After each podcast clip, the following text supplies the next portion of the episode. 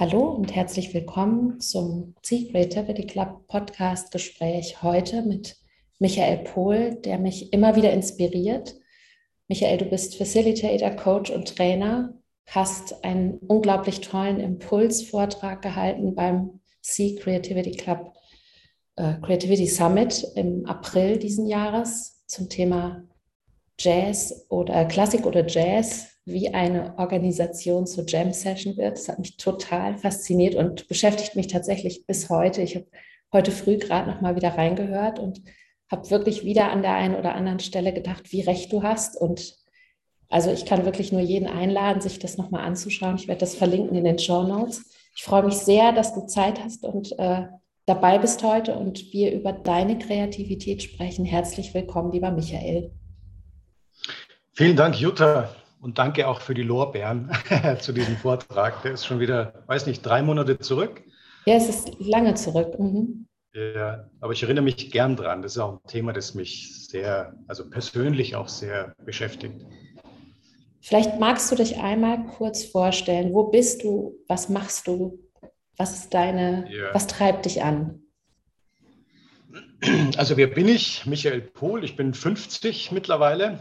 Ich lebe hier im schönen Allgäu, aber das spielt eigentlich gar keine Rolle, weil wir arbeiten ja heute sowieso virtuell und global und immer und überall.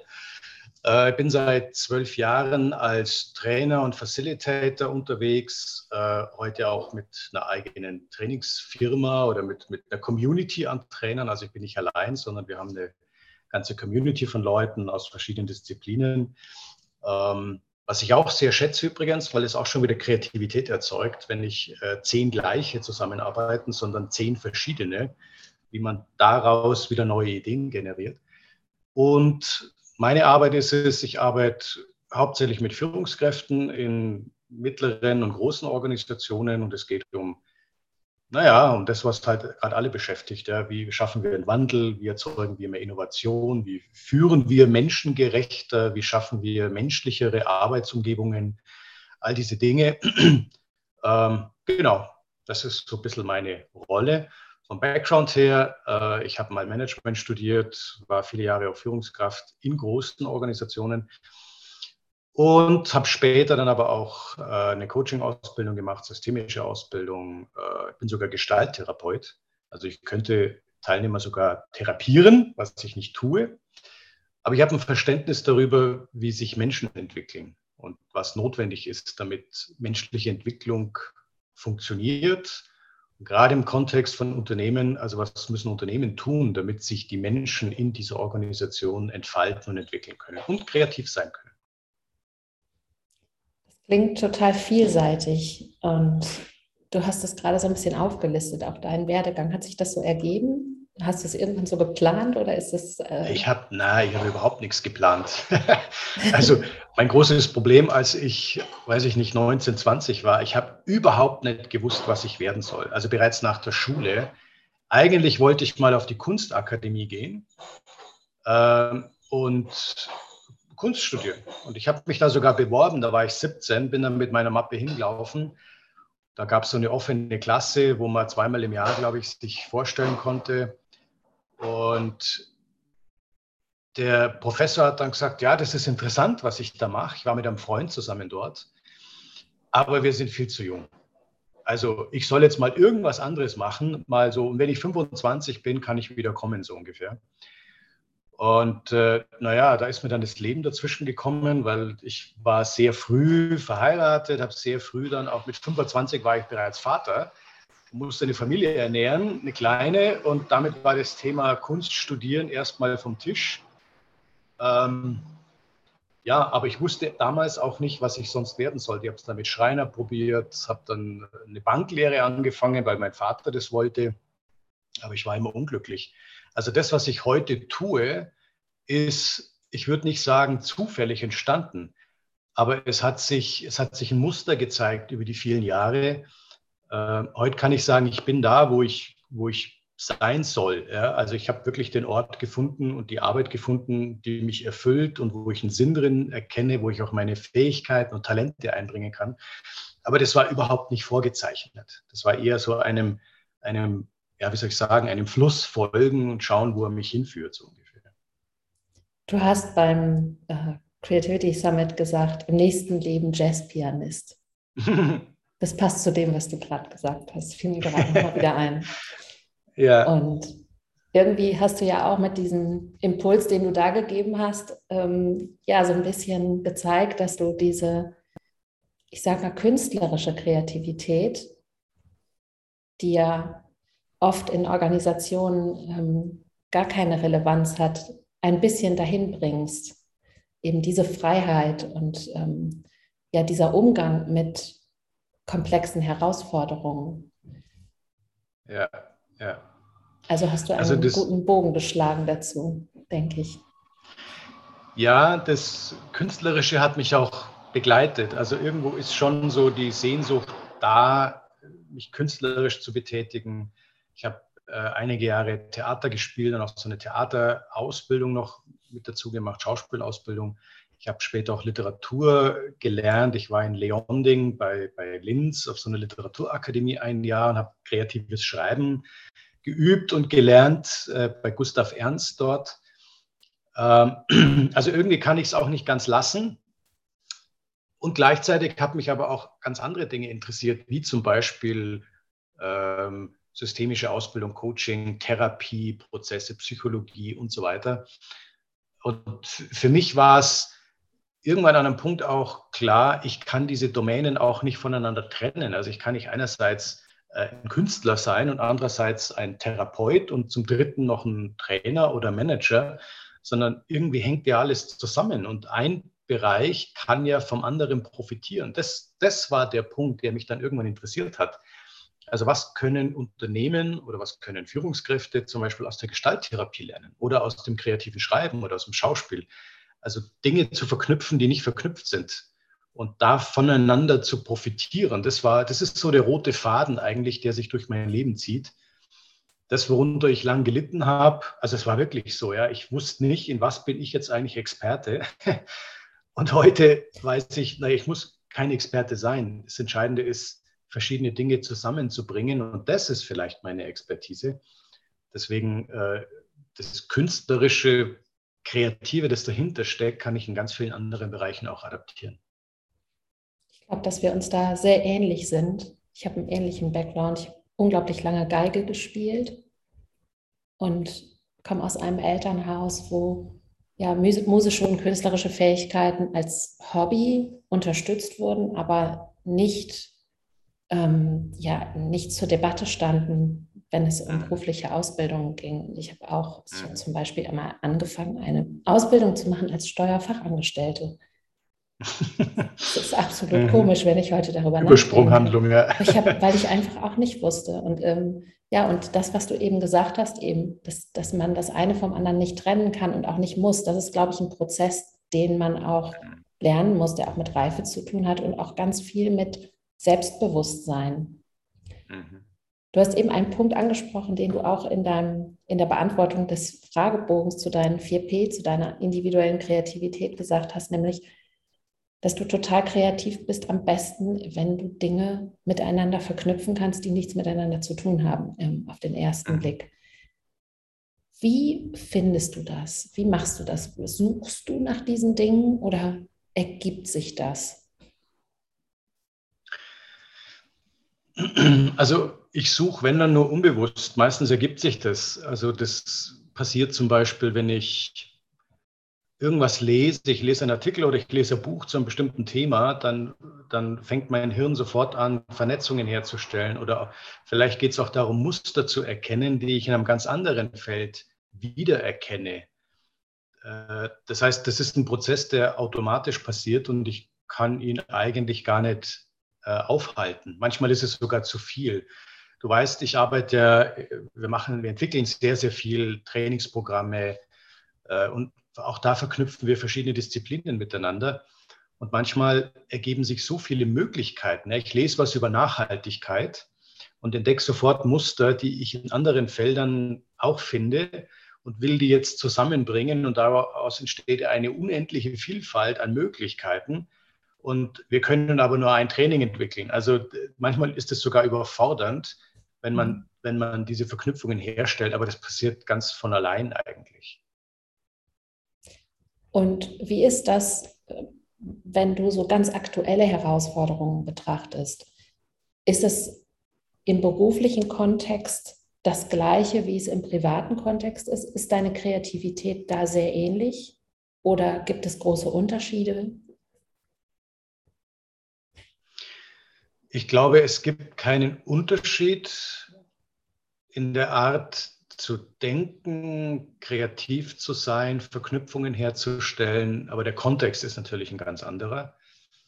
Ähm, und ich stelle auch, im, also wenn ich, wenn ich so im privaten Umfeld äh, das jetzt reflektiere, dann stelle ich fest, dass wenn es um die Kinder geht, um die Familie geht, da merke ich immer wieder, da bin ich überhaupt kein Experte. Also da kann ich mir auf kein Expertenwissen zurückberufen, weil da stehe ich manchmal selber da wie ein Anfänger, wenn ich mit Dingen konfrontiert bin, die ich so auch noch nicht hatte. Ähm, das ist im Beruflichen anders, weil ich schon wahnsinnig viel weiß und gern lese und lerne. Mir macht Lernen Spaß.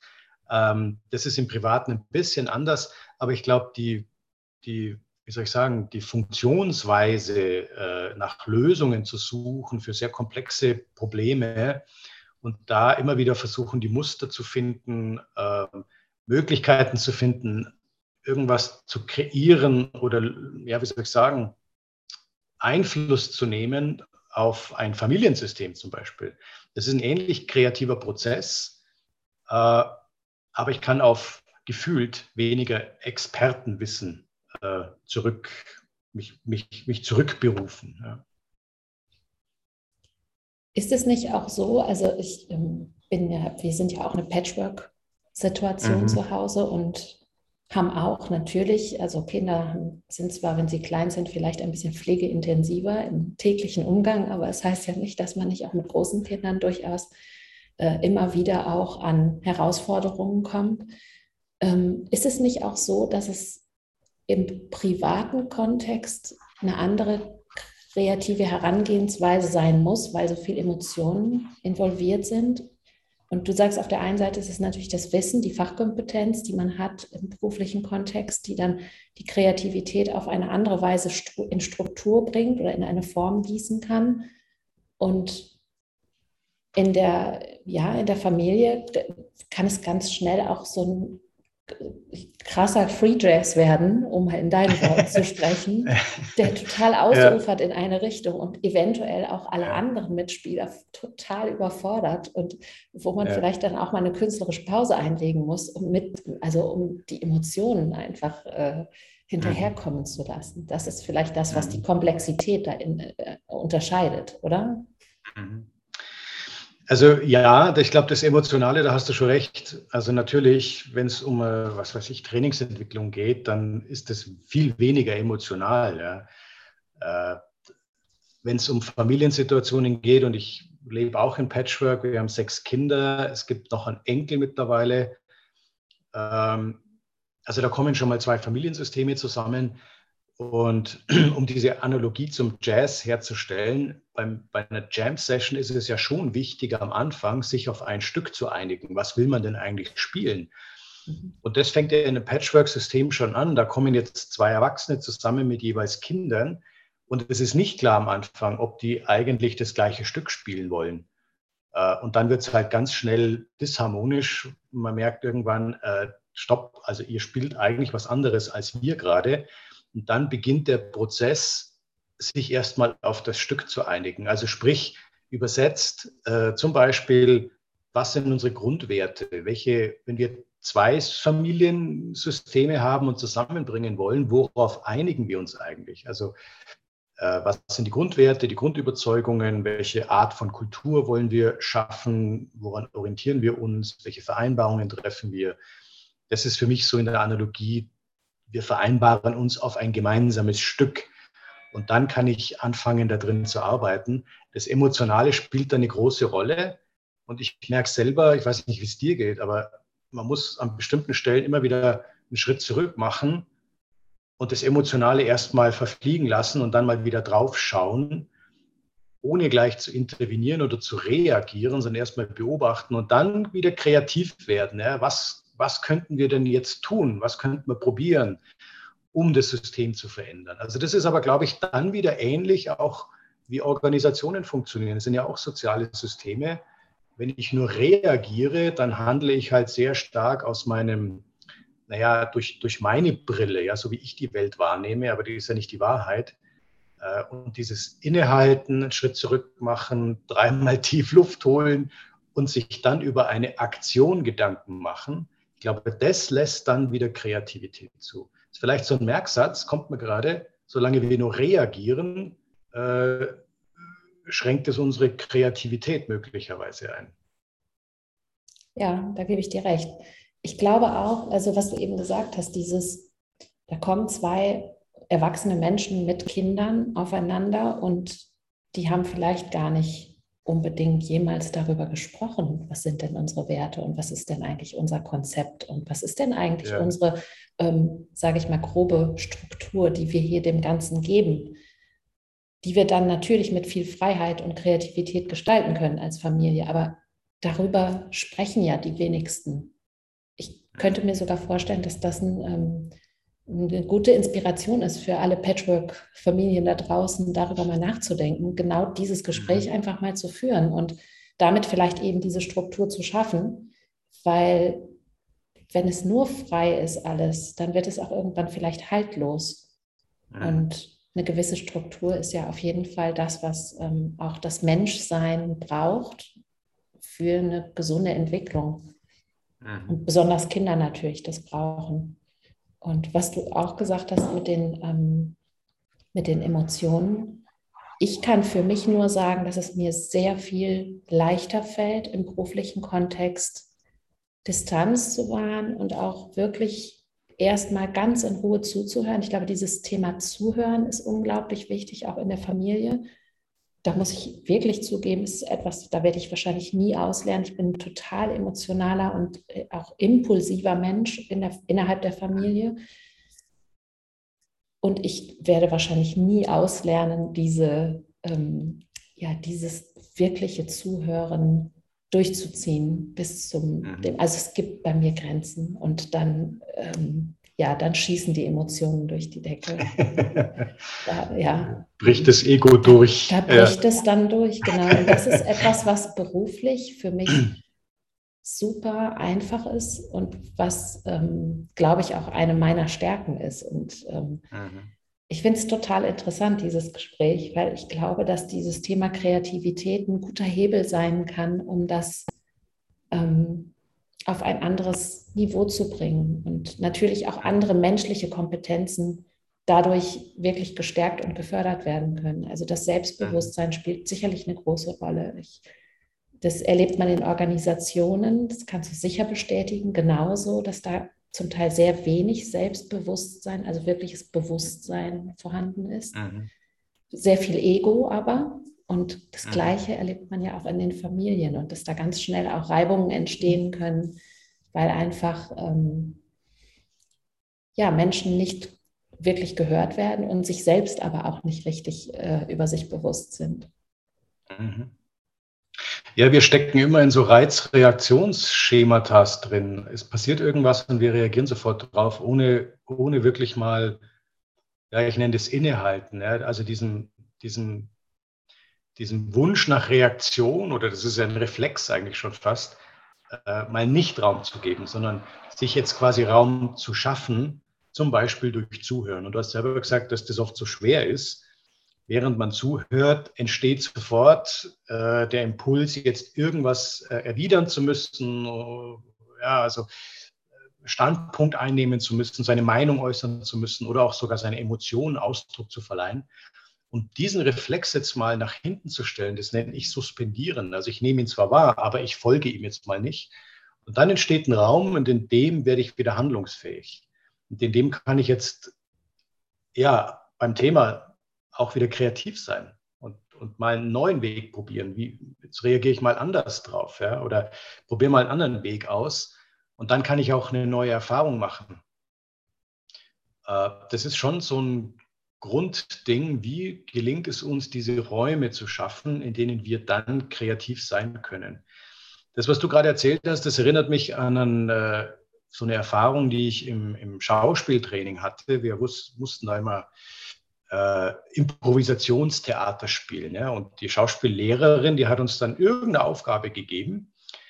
Ähm, zum Beispiel, nimm ein Stück, nimm, nimm eine Blume und geh auf die Bühne. Mach mit dieser Blume irgendwas.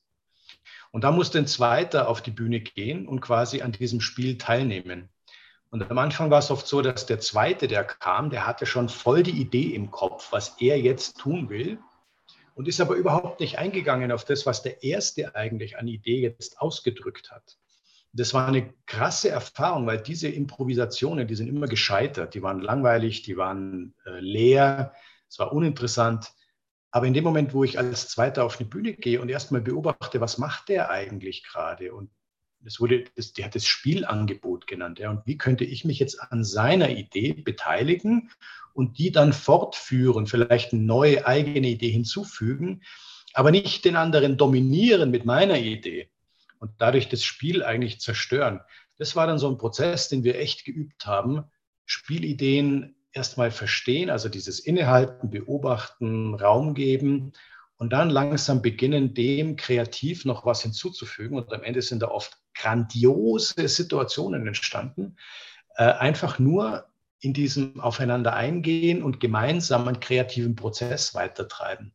Und das ist, glaube ich, schon so ein, ja, Rezept will ich es nicht nennen, aber das ist so ein, so ein, also für mich persönlich eine Erfahrung ist, okay, vielleicht kann ich das ja in anderen Situationen auch anwenden. Ja? Erstmal beobachten, innehalten und dann gucken, wo kann ich jetzt kreativ dieser Situation oder diesem Problem eine Lösung hinzufügen zum Beispiel und testen, ob das funktioniert und wohin es uns bringt. Nutzt du das in deiner Arbeit mit äh, Unternehmen, mit Organisationen? Du meinst das Schauspiel? Nee, diese Übung, was, von der du gerade erzählt hast, dass einer so, mit ja. seiner Idee oder mit seiner Intention beginnt und alle anderen die ja. Aufgabe haben, dann einzusteigen? Also ich mache das äh, sehr explizit sogar in, in Führungskräftetrainings, also nicht am ersten Tag, da ist das Vertrauen noch nicht da, aber nach einer Weile. Äh, ich mache es meistens sehr einfach. Ich, es sind zehn Leute im Raum oder zwölf und dann steht, stelle ich einen Stuhl vorne hin und organisiere meistens noch eine Zeitung und dann liegt die Zeitung auf dem Stuhl und dann kriegen die die Aufgabe, äh, Jetzt geht einer nach dem anderen einzeln auf die Bühne sozusagen und soll irgendwas mit dieser Zeitung tun. Und das erste ist natürlich, jemand setzt sich auf den Stuhl und liest die Zeitung. Okay. Der zweite baut sich vielleicht ein Schiffchen draus und der dritte schlägt eine Fliege tot. Ja. Also das sind so die, die naheliegenden Dinge, die man mit einer Zeitung halt tun kann, bis irgendeiner mal auf die Idee kommt, aus dieser Zeitung zum Beispiel einen Golfschläger zu rollen und anfangen, Golf zu spielen. Und plötzlich bricht quasi was auf und jetzt tauchen hundert andere Ideen auf, weil eine Zeitung ist ja nur eine Zeitung, weil wir ihr diese Bedeutung geben. Aber sie kann auch ein Golfschläger sein oder was weiß ich, ein Gewehr oder eine Blume oder sonst irgendetwas. Äh, und dann beginnen die auch gemeinsam zu spielen und mit dieser Zeitung die verrücktesten Dinge anzustellen. Warum mache ich das? Natürlich erstens mal, um diese Erfahrung weiter zu vermitteln, die ich selber habe, äh, was möglich ist, wenn man Pulsen folgt und nicht mit einem Konzept etwas dominieren möchte. Und die interessante Frage am Ende ist auch immer, ähm, wir haben jetzt hier eine Dreiviertelstunde Improvisation gemacht. Wer hat eigentlich geführt? Also es geht um das Thema Führung. Wer hat eine Entscheidung getroffen? Wer hat die Führung übernommen? Gab es eine Führungsrolle? Und dann wird klar, nee, äh, keiner war der Chef vom anderen, aber jeder hat für Momente eine Führung übernommen, indem er einfach eine Idee eingebracht hat und die anderen gefolgt sind. Und das ist aber was Fluides.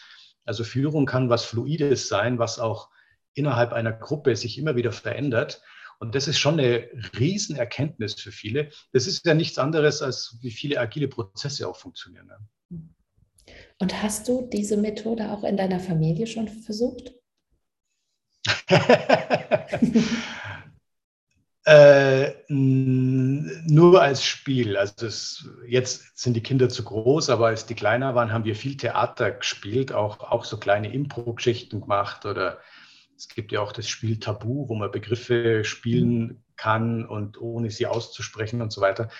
Also jetzt so direkt in der Familie nicht oder jetzt nicht mehr. Äh, aber die Idee dahinter ist ja, wenn ich es jetzt auf Führung über, übertrage, jeder kann Führung übernehmen. Also auch die 13-Jährige oder der 12-Jährige kann Führung übernehmen, indem man eine Idee einbringt, die alle jetzt irgendwie weiterbringt. Und dann folgt man dieser Idee. Und es ist egal, ob die jetzt von mir kommt oder vom Zwölfjährigen, äh, weil es ist die Idee, die Führung übernimmt sozusagen. Also in der Art. Deshalb frage ich es, weil ich, weil ich dachte, ja. Äh, das ist so eigentlich ja auch eine schöne Herangehensweise, wenn es wirklich einen Konflikt gibt, der sehr komplex ist innerhalb einer Familie, da einfach ja. äh, tatsächlich das mal zu versuchen und damit auch ja. zu begünstigen, dass andere zuhören und wirklich aufmerksam sein müssen, um zu verstehen, was ist die Idee der oder desjenigen, der das Ganze nun beginnt.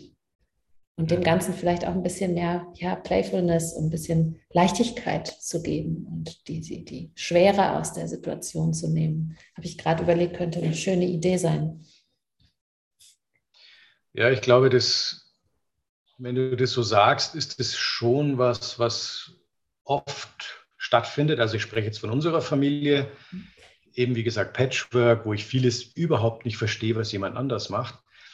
Aber in dem Moment, wo ich jetzt nicht äh, sofort rein agiere ja, und, und meine, ich bin der Erwachsene, ich muss jetzt die Entscheidung treffen, sondern die, die, der Gedanke, ich muss jetzt vielleicht auch mal keine Entscheidung treffen und ich bin vielleicht jetzt auch nicht der Wichtigste in der Familie. Das schafft ja auch neue Erkenntnisse. Also eine Situation, die passiert, nehmen wir einen Konflikt in der Familie, äh, da hat ja jeder seine eigene Perspektive, seinen eigenen Blickwinkel drauf. Und vieles, was meine Frau tut, verstehe ich nicht. Ich verstehe das einfach nicht, wie sie jetzt so und so reagieren kann. Ähm, aber in dem Moment, wo ich jetzt nicht sofort einen Reflex habe, sondern mir das anhöre, warum sie so reagiert, lerne ich etwas. Also ich nehme quasi auch für einen Moment ihre Perspektive ein. Und dadurch lerne ich ganz viel über das Familiensystem, das wir hier haben. Ähm, und wenn wir das zur Kultur machen, dass wir, ich nenne es dialogisch, ja, dass wir einander zuhören, dass wir uns mit unseren Wirklichkeiten vertraut machen und darüber reden können, ich glaube, das ist was, was uns nicht nur in Familien weiterbringt, sondern auch in Unternehmen und ich würde mal sagen, jetzt mache ich das Große, auch in der Gesellschaft, wenn wir anfangen würden, uns mehr einander zuzuwenden, zuzuhören und nicht jeder immer gleich das Gefühl hat, er, er hat die Wahrheit ähm, das ist das, was mich besorgt teilweise, auch wenn ich jetzt die Medien schaue, wenn ich mir Kommentare anlese unter Zeitungsartikeln zum Beispiel online, wie schnell sich Menschen, die sich überhaupt nicht kennen und keine Experten für dieses Thema sind, wie schnell die sich in die Haare geraten, wie schnell Dinge polarisieren heute und sich da Meinungen fast bekämpfen. Äh, und jeder nimmt aber nur einen kleinen Ausschnitt der Wirklichkeit wahr und hält den für die Wahrheit das finde ich sehr bedenklich. Also ich glaube, dieses kreative, dialogische, auf Augenhöhe miteinander ähm, agieren, das würde uns insgesamt gut tun. Du hast hier jetzt auf meine Frage, in welcher Atmosphäre arbeitest du und was würdest du gerne spontan optimieren, hast du geantwortet. Meistens sehr strukturiert und durchgetaktet. Ich würde mich gerne mehr fokussieren und ein Problem auch mal köcheln lassen. Ist das das, was mhm. du gerade beschrieben hast, das Köcheln lassen? Dass auch mal was wirken ja. darf, Schritt ja. zurück und dann vielleicht mal aus einer, von der anderen Seite nochmal wieder darauf zugehen und dann weiterdenken. Ist es das? Das meine ich damit, ja. Also ich, ich bin schon so, also klar, ich bin Unternehmer, wir bauen gerade eine Firma auf, eine neue, wir haben eine GmbH gegründet, wir haben Leute eingestellt da, da, bin ich quasi Manager ja, und muss Zeug managen. Alleine GmbH in Deutschland zu gründen, ist schon ein bürokratischer Wahnsinn. Ja. und da muss ich strukturiert vorgehen und Zeug abarbeiten. Ähm, aber es gibt dann immer wieder Themen, egal ob familiär oder beruflich, die sind erstmal komplex und da gibt es keine einfache Lösung. Wenn mir irgendein Amt ein Formular schickt, das muss ich bis zu einem bestimmten Datum zurückschicken. Da ist überhaupt nichts komplex dran. Ich muss das ausfüllen, Briefmarke drauf und zurückschicken. Geht ja heute alles noch per Post. Ja. Das ist einfach nur viel Arbeit. Aber es gibt dann, wenn es um Konflikte geht, wenn es um Innovationen geht, wenn es um äh, Veränderungsprozesse geht, das ist ja nicht einfach. Das ist immer komplex. Und da gibt es halt auch keine schnellen, einfachen Lösungen. Es wäre ja fatal, dann reflexhaft auf was sehr Komplexes zu reagieren.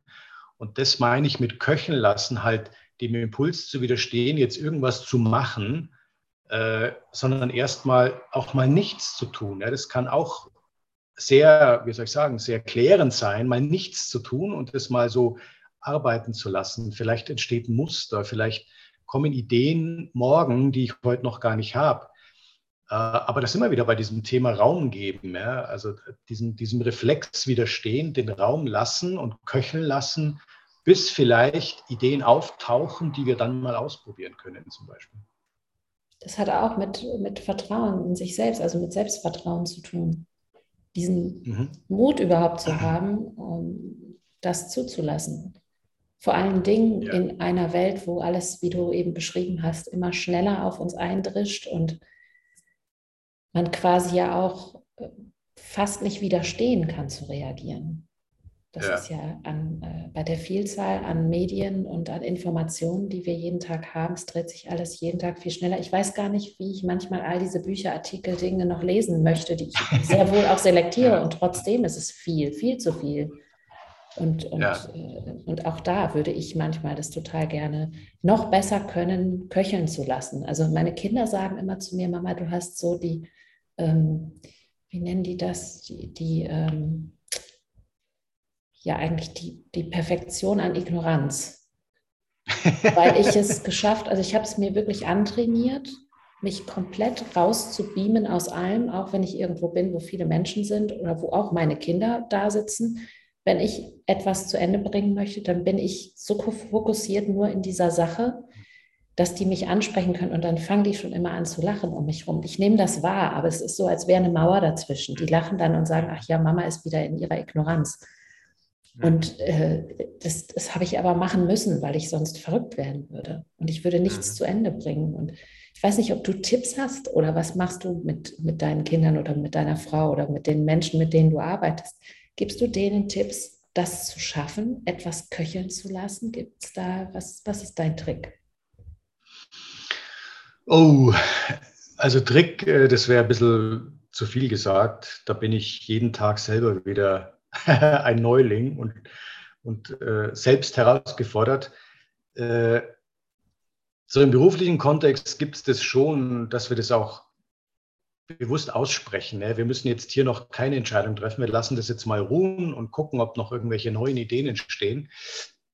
da gelingt es am besten. Äh, so in der, in der alltäglichen Arbeit ist es schwieriger. Das merke ich an mir selber das, was du schilderst, die Situation, ich arbeite an einem Projekt, irgendwie, was weiß ich, schreibe einen Artikel oder ich muss ein neues Kurskonzept entwickeln und habe dazu viele Gespräche geführt und muss jetzt diese losen Enden irgendwie zusammenbringen. Da kann ich mich relativ gut fokussieren und da kann ich auch alles andere ausblenden und bin da so in einem, in einem Flow. Äh, was ich wahnsinnig anstrengend finde und was diesen kreativen Prozess auch immer wieder unterbricht, das sind so diese diese kleinen, vielen Gemeinheiten, die immer kommen, also so, so, so kleine Dinge, du kriegst eine E-Mail, reagierst sofort, musst irgendwas beantworten, der Kunde will ein Angebot haben. Ähm, ja, eben das, die besagte Behörde schickt dir einen Brief, den du zurückschicken musst. Du musst deine Umsatzsteuererklärung machen, oh, weißt so Dinge, ja. Und das musst du ja irgendwie machen. Also das muss ja irgendwie jeden Tag diesen Berg abarbeiten. Das Schwierige finde ich dann, wirklich diesen Raum zu schaffen und zu sagen, so, und jetzt die nächsten zwei Stunden mache ich mal nichts anderes, als an diesem Artikel zu schreiben zum Beispiel. Und da bin ich ja gedanklich immer in zwei Domänen. Das eine ist einfach nur wegarbeiten und das andere ist aber, da gibt es erstmal nichts wegzuarbeiten, sondern das muss ich erstmal quasi herarbeiten, äh, kreativ erstmal schaffen, damit ich es dann ausarbeiten kann. Das ist ein ganz anderer Prozess, der da stattfindet.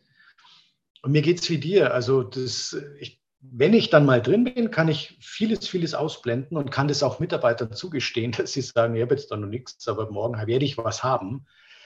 Ähm, was halt wirklich heute, ich weiß nicht, ob das früher so war, wie es heute ist, aber diese Vielzahl an ganz, ganz kleinen, vielen Tasks und Impulsen, die ständig reinprasseln, auch über soziale Medien, über E-Mail, über was weiß ich, das ist, glaube ich, das, was Kreativität auch wirklich stört und kaputt macht. Absolut.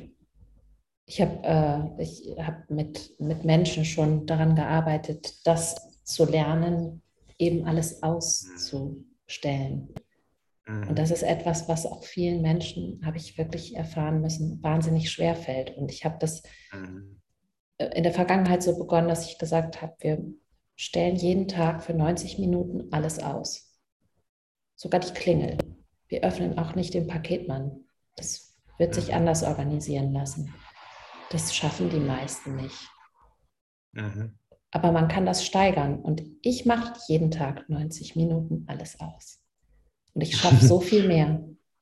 Wann machst also, du das? Nachts zwischen 10 und 12 irgendwann oder tagsüber? Nein, ich mache das mitten am Tag. Das manchmal am Vormittag, Aha. manchmal ist es am Nachmittag, aber ich mache dann einfach alles aus. Ich ignoriere wirklich komplett. Das ist, ähm, das ist meine Arbeitszeit. Das ist die Zeit, wo ich denke und wo ich, wie du gesagt hast, Sachen erstmal herarbeiten muss.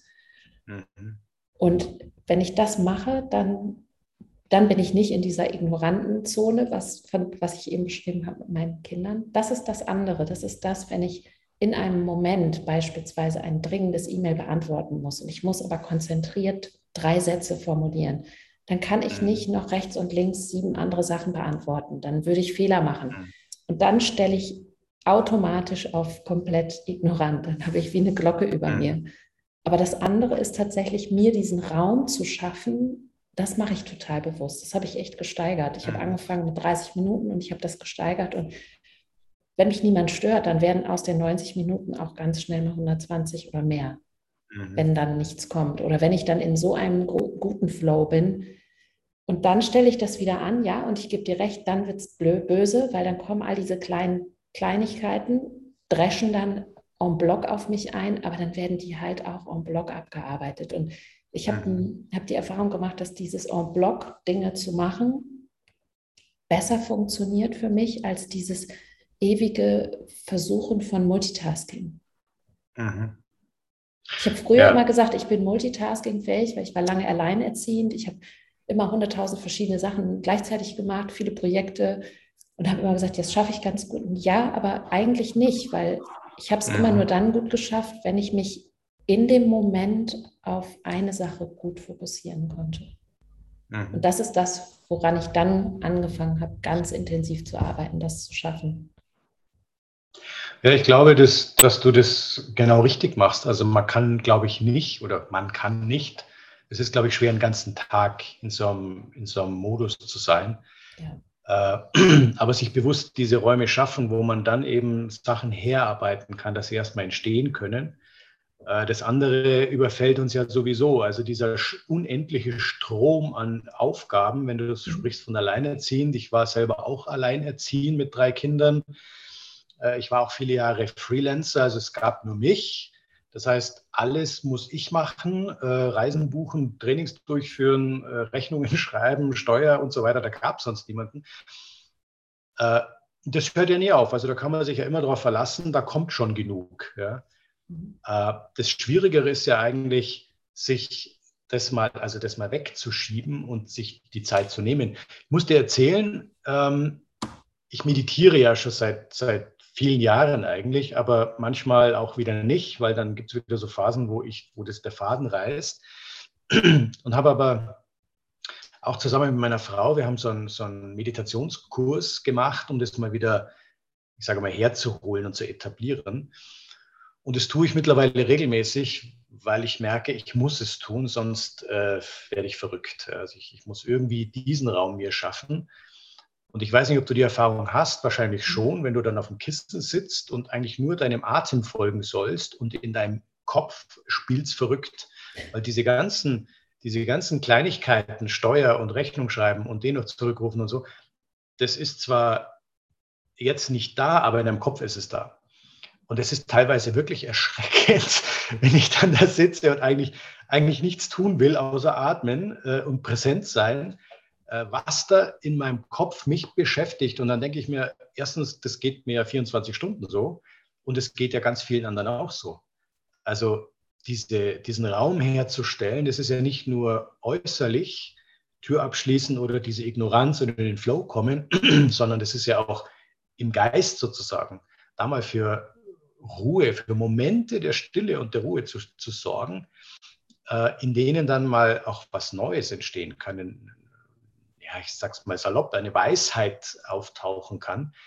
Ähm, und es ist unglaublich schwer. Ich kenne das. das ist, ähm, äh, ich würde sagen, es ist nicht unglaublich schwer, es ist eigentlich ähm, unmöglich und auch nicht der Sinn einer Meditation, diese Gedanken loszuwerden, sondern festzustellen, dass sie da sind und trotzdem die, die Fokussierung eben auf den Atem zu legen. Das ist es eigentlich. Also ich mache es, das klingt total komisch vielleicht, aber ich mache es so, dass ich jeden Gedanken, der mir durch den Kopf schießt, der wächst aus meinem Kopf wie eine Blume. Und ich sehe mhm. mich selbst mit einem riesen Blumenstrauß. Ähm, ja, ich, das ist mein Bild, was ich in dem, in dem Moment im Kopf habe. Und ich mag das gern, weil dadurch werden sehr negative Dinge, die ich erledigen muss ja. und die eben so, was du gerade gesagt hast, Steuer oder so schreckliches Zeug halt, die werden in dem Augenblick mindestens in meinem Kopf visuell etwas Schönes. Mhm. Und das äh, dreht sich für mich, also dann ist das Ganze nicht mehr so belastend. Mhm. So, das ist also, lustig, weil ich habe, ich hätte eher einen Kaktus im Moment äh, vor meinem geistigen Auge. Okay, auch Kaktus das kann auch funktionieren. Du kannst ja. einen Tannenbaum schmücken oder je nach ja, genau. Jahreszeit genau. blüht etwas, vielleicht, keine Ahnung. Ja. Aber das ist, äh, ich, ich weiß genau, was du meinst. Klar, das kommt, das kommt und manchmal, ich habe auch oft das Gefühl gehabt, mit jedem weiteren Atemzug wird mein Gehirn noch größer. Mhm. Also wirklich so, als würde sich so ein, wie bei so einer Comicfigur, äh, der, der, Kopf einfach vergrößern und vergrößern. Und das habe ich eine Zeit lang auch, äh, wenn ich sehr viele Dinge auf dem Tisch hatte, tatsächlich auch nachts gehabt. Dass ich geträumt habe, mein Kopf wird immer größer. Und das habe ich geschafft durch die Meditation, dass ich das halt umkehre. Mhm. Indem ich halt kurzen Moment dem Ganzen eine kleine Aufmerksamkeit gebe, aber nur eben um zu wachsen, und dann ist diese Blume da und da kann sie bleiben. Mhm. Und dann kommt vielleicht noch was und manchmal vielleicht auch nicht.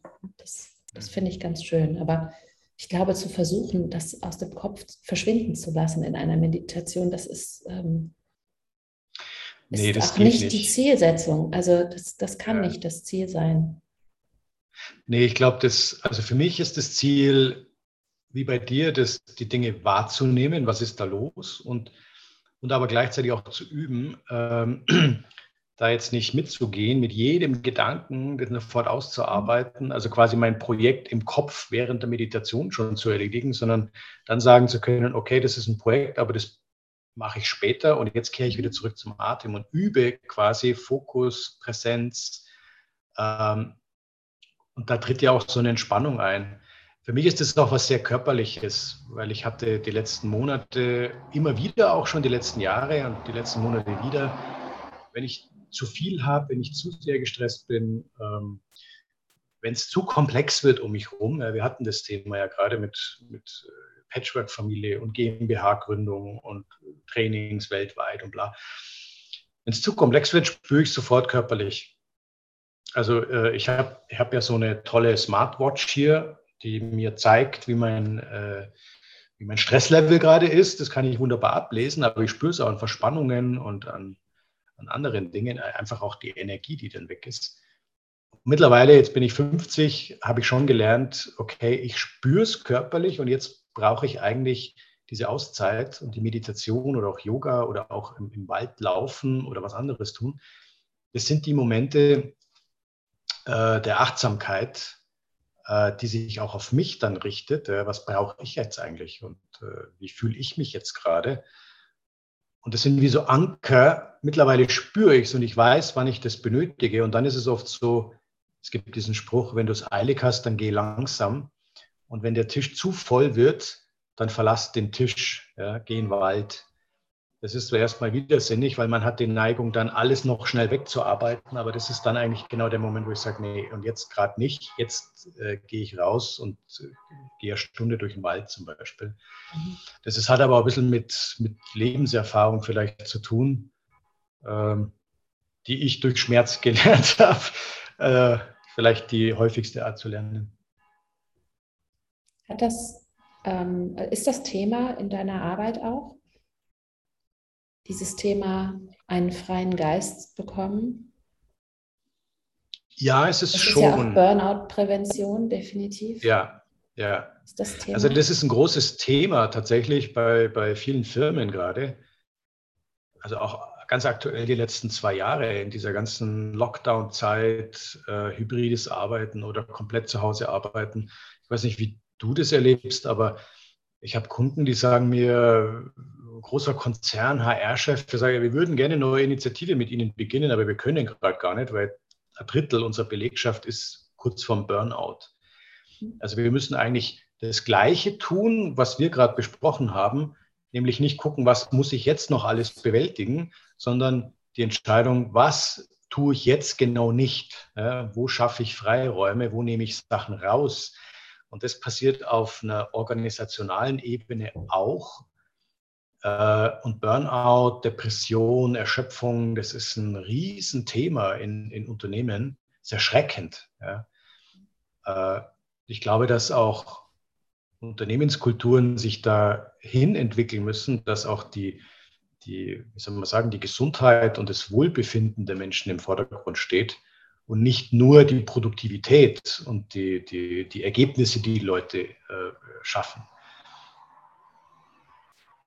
Ja, das ist ein großes Thema. Also absolut. Ich glaube auch. Und ich glaube, das hat einen sehr großen, ähm, eine sehr große Nähe eben zur Kreativität. Und die ist es, die wir mhm. unbedingt brauchen. Mhm. Ich würde gerne von ja. dir wissen, was die, wenn du so spontan sagen müsstest, was war die kreativste Leistung, die du je vollbracht hast?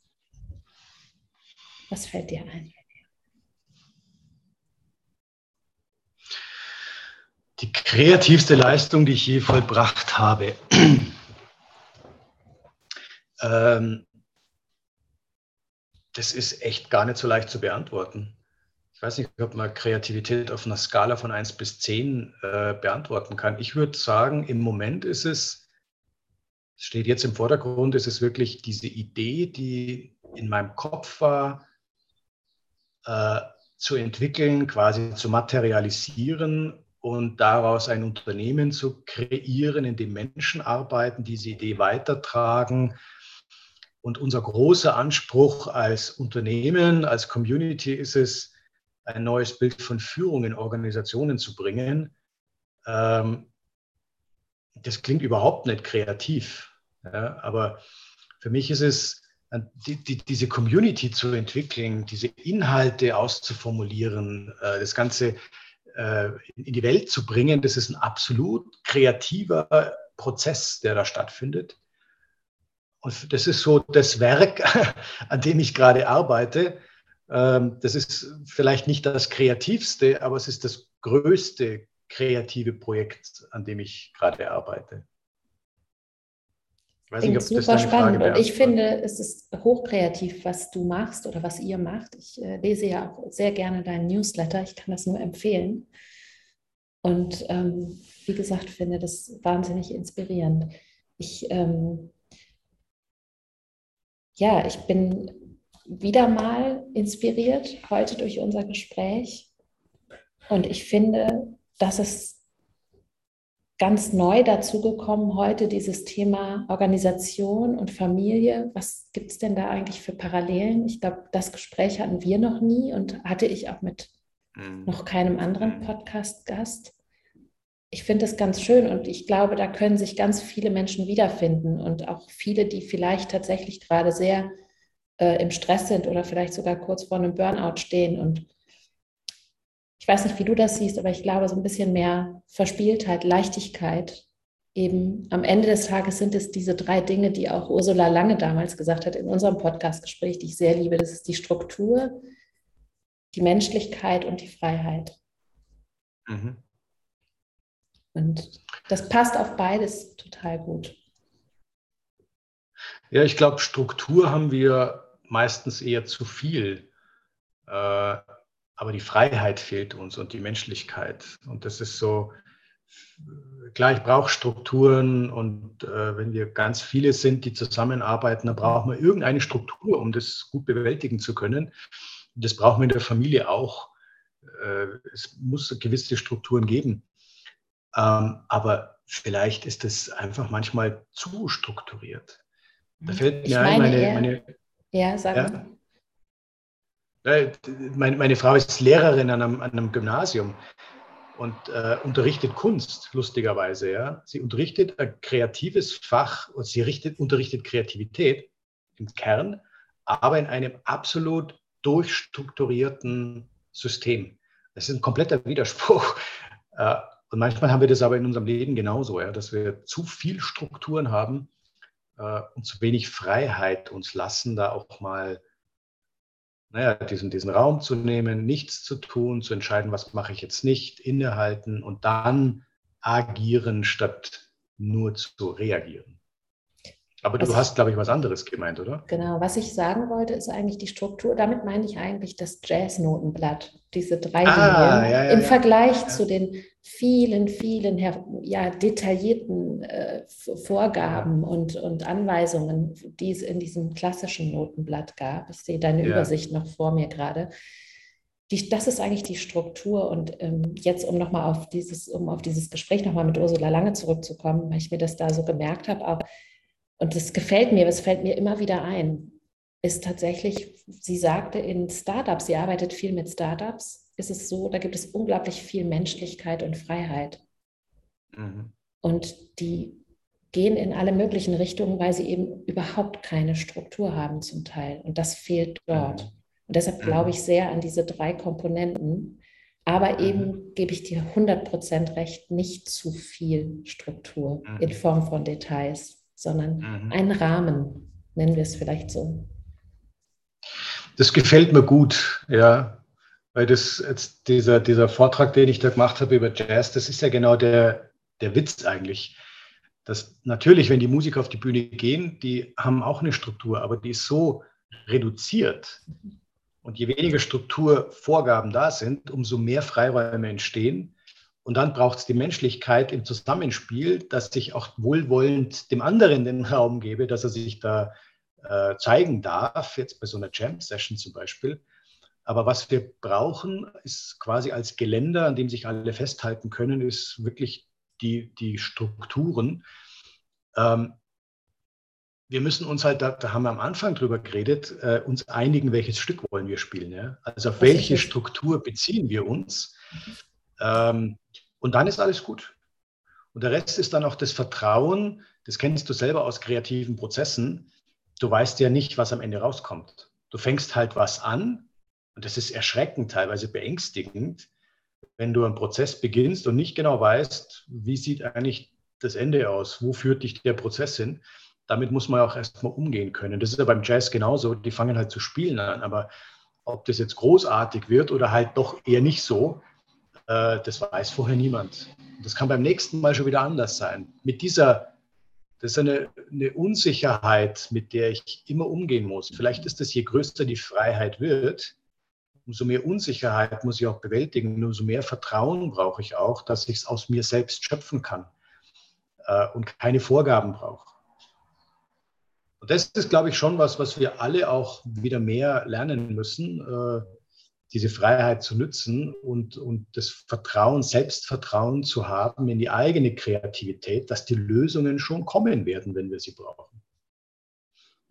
Mir kommt gerade ein Gedanke, nämlich, dass in dieser immer komplexer und herausfordernder werdenden Welt eigentlich der Jazz die einzig, oder das Jazz, die Jazzmethodik die einzig mögliche Methodik mhm. ist.